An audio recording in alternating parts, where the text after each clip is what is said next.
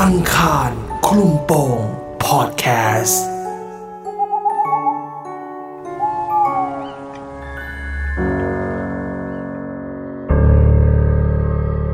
เรื่องเล่าขนลุกของรุ่นพี่คุณเบิร์ตพาหลอน ที่มาสอนเปียโนบ้านนี้ทีไร ไม่เคยได้ตังค์สักที แต่ดันเจอดีที่ไม่มีวันลืม จะน่ากลัวแค่ไหน ต้องฟัง สวัสดีค่ะ ครับ สวัสดีครับผม คุณเบิร์ตคุณเบิร์ตประกอบอาชีพอะไรคะ เฮ้ยเสียงคุณคุณอะ เออผมเป็นครูสอนเปียโนครับผม ว้า อ้าวย ก็คือเรื่องที่จะเล่าก็เป็นเรื่องของคุณเบิร์ตเองเลยเหรอ ไม่ใช่ ไม่ใช่ เป็นเรื่องของ อ่า รุ่นพี่ผมครับ รุ่นพี่ผมเขา เขาเป็นครูสอนเปียโนตามบ้านครับ เหมือนผม อ่า สอนเปียโนตามบ้านเหมือนกัน เรื่องนี้เกิดขึ้นนานยังครับ เกิดขึ้นเมื่อสองเดือนที่แล้วนี่เอง เดี๋ยว อืม ลองลองฟังดูครับ ได้ ได้ครับ ค่ะ มา เออผมขอเล่าเป็นตัวผมเลยแล้วกันนะครับ ครับ ผมแทนตัวพี่เขาเลยว่าเป็นตัวผมเลยแล้วกัน ครับ ย้อนไปประมาณสักสามถึงสี่ปีก่อน มีผู้ปกครองท่านหนึ่งได้ติดต่อ ผมมาให้ไปสอนลูกเขา ที่หมู่บ้านแห่งหนึ่ง ในกรุงเทพครับ เขาไม่ขอบอกหมู่บ้านเนาะ ค่ะ นัดวันและเวลากันก็ได้วันเสาร์แล้วก็ประมาณหกโมงเย็นทุกอย่างก็ดำเนินไปตามปกติครับ ผมก็ไปสอนน้องเขา น้องเขาเนี่ยขณะที่แบบว่า ไม่ค่อยพูดจาครับเงียบๆพอสอนอะไรไปทีเขาก็เล่น พอบอกโน้ตตัวนี้ไปทีก็เล่นอะไรประมาณนี้ครับ จะไม่มีปฏิสัมพันธ์กับครูเท่าไหร่ อืม เป็นเด็กเงียบๆอย่างเงี้ยครับ เด็ก ค่ะ ผู้หญิงผู้ชายอายุประมาณเท่าไหร่ฮะ เด็กผู้หญิงแต่ผมไม่ได้ถามอายุอ่ะแต่ ครับ น่าจะแบบเจ็ดแปดขวบเนี่ยแหละครับ อ่า ผมไปสอนได้ประมาณสองถึงสามเดือน จนมาถึงอาทิตย์หนึ่ง เข้าไปสอนจนหมดชั่วโมง ผมอะต้องบอกก่อนว่าเป็นการสอนแบบ อืม พอสอนเสร็จก็จ่ายเงินเลยเป็นแบบ สอนตามบ้านจะเป็นลักษณะแบบนี้ ครับ แต่ครั้งนี้ย คุณพ่อคุณแม่เขาไม่อยู่ปกติคุณพ่อจะคุณแม่จะจะอยู่ เพื่อที่จะรอจ่ายเงิน แต่รอบเนี้ยไม่อยู่ผมก็เลยถามนักเรียนว่าเออคุณพ่อคุณแม่ไม่อยู่หรอครับ นักเรียนก็บอกว่าอ๋อคุณพ่อคุณแม่ยังไม่ได้กลับมาจากที่ทำงาน อืม โอเค ผมก็เลยบอกว่า โอเค เดี๋ยวครูจะไลน์คุยกับคุณแม่เรื่องค่าสอนละกัน อืม หลังจากนั้นผมก็กลับบ้าน ผมก็ลืมไปเลยว่าจะต้องไลน์ไปเรื่องค่าใช้จ่ายของคุณแม่ จนถึงวันพฤหัสครับของสัปดาห์นั้นแหละ ผมนึกขึ้นได้ ก็เลยทักไลน์ไปว่าเอิ่มเรื่องค่าใช้จ่ายในการสอน แต่ปรากฏว่า ไม่อ่าน พอไม่อ่าน ผมก็โทรพอผมโทรเสร็จ เขาก็ไม่รับ อืม ผมก็เลยแกคงไม่ว่างแหละ พอถึงวันศุกร์ปุ๊บก็ไม่อ่าน โทรไปก็ไม่รับเหมือนเดิมเลยครับ ผมเลยตัดสินใจว่า ยกเลิกการสอนบ้างนี้ อืม เขาไม่จ่ายเงินผมก็รู้สึกว่าตอนนั้นเคี้ยวๆหน่อยก็ถ้าไม่จ่ายเงินผมก็ไม่ไปอะไรประมาณเนี้ย เหมือนโดนโกงเหมือนกันเนาะ อ่า ตอนนั้นน่ะ มันก็ต้องจ่ายก่อนไง แต่ว่าถ้าคุณพ่อคุณแม่เขาติดต่อกลับมาให้ไปสอนอะก็จะไป อืม ค่ะ แต่ครั้เนี้ยเขาเงียบไปเลยครับ จนทิ้งเวลาไปประมาณสามถึงสี่ปีจนถึงเนี้ยจู่ๆก็มีไลายเด้งขึ้นมา อืม เป็นผู้ปกครองท่านเดินครับ บอกว่าครูเบิร์ตมาสอนลูกหน่อยได้ไหมลูกอยากเรียนเปียโน อืม ผมผมก็เลย โอเคได้เลยก็เลย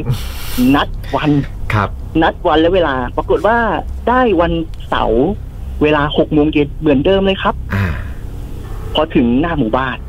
ปกติยามจะต้องขอแลกบัตรใช่ไหมครับ อืม จะเข้าหมู่บ้าน แต่รอบเนี้ย ผมเห็นแล้วว่าเหมือนยามอ่ะเขาจะยุ่งๆอยู่ในป้อม แล้วเหมือนเขาเห็นรถผมมา เขาก็เลยไม่ได้ออกมาแต่ผมเห็นว่าเขาใช้นิ้วกด ให้มันเปิดเข้าไปได้อะผมก็เข้าไป อืม โดยที่ไม่ได้แลกบัตรในในอาทิตย์แรก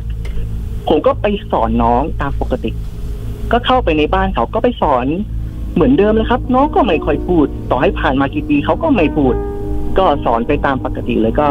บอกโน้ตไปก็เล่นไปแต่รอบเนี้ย เขาพยักหน้าอย่างเดียว แล้วก็ก้มก้มหน้าก้มตาเล่น แต่ที่แปลกๆเลยความรู้สึกได้เลยคือ มันทำไมบ้านมันดูวังเวงจัง อืม รู้สึกว่าบ้านมันวังเวงแล้ว ไฟมันมันรู้สึกไม่สว่างอะบรรยากาศมันดูไม่ดีเลย จนสอนจนหมดชั่วโมงครับ ครับ เหมือนเดิมเลย คุณพ่อคุณแม่ไม่อยู่ อืม รู้สึกใจคออีกแล้วเหรอ ก็เลยถามนักเรียนว่า คุณพ่อคุณแม่ไม่อยู่เหรอครับ แต่รอบนี้เขาไม่พูด เขาสายหน้าอย่างเดียว และผมก็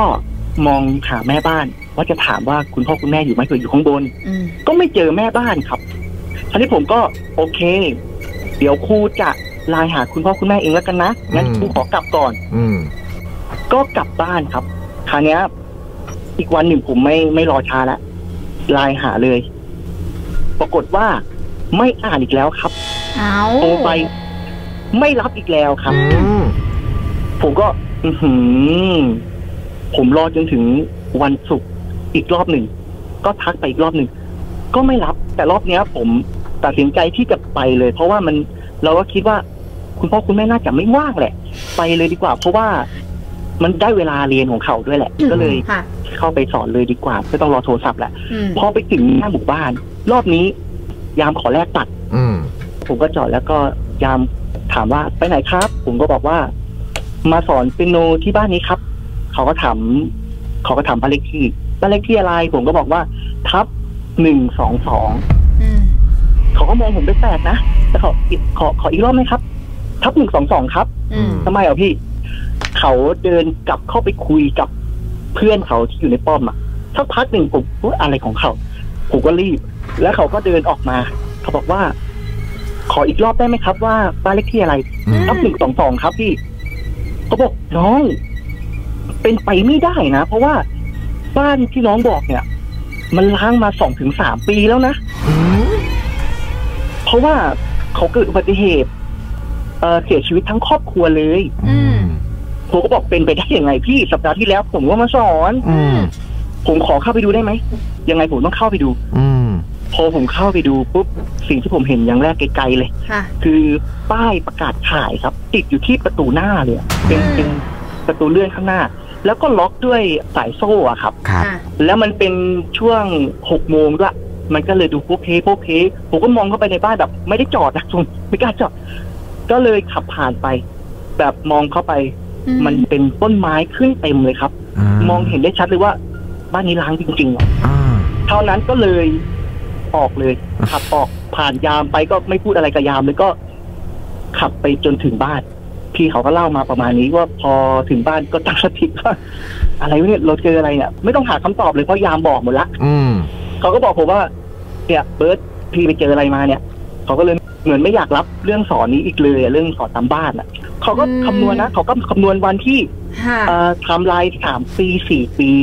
เอ๊ะหรือว่าช่วงที่เขาไลายแล้ว ไม่ตอบเนี่ย เป็นช่วงที่เขาเกิดอุบัติเหตุหรือเปล่าอะไรนี่เขา อืม เขาแค่สันนิษฐานให้ตัวเขาเองอะ เออ เขาหาคำตอบให้กับตัวเขาเองเนี่ยครับ แต่แต่ผมก็เชื่อนะว่าคนที่เป็นคุณครูสอนคนนั้นน่ะ ค่ะ คงจะไม่ต้องการเงินแล้วแหละ ก็เอาโหสิกรรมให้อะไรอย่างเงี้ยแต่แบบ อันนี้ก็เป็นอีกอาชีพหนึ่งนะที่ทำให้เรารู้ว่าอาชีพครูเนี่ยก็มีความเสี่ยงนะ เพราะนอกจากครูสอนเป็นโนแล้วเนี่ย ครูสอนโยคะเอ่อครูสอนคณิตศาสตร์ ครูสอนภาษาอะไรตามบ้านมันมีเยอะไง แต่มันยากมากเลยอะที่ เออไม่เคยได้ยินว่าโดนหลอกไปสอนแบบนี้ เออ เปิดโลกเหมือนกัน ครับ ขอบคุณคุณเบิร์ตนะคะ ครับผม ครับ สวัสดีครับ ครับสวัสดีครับ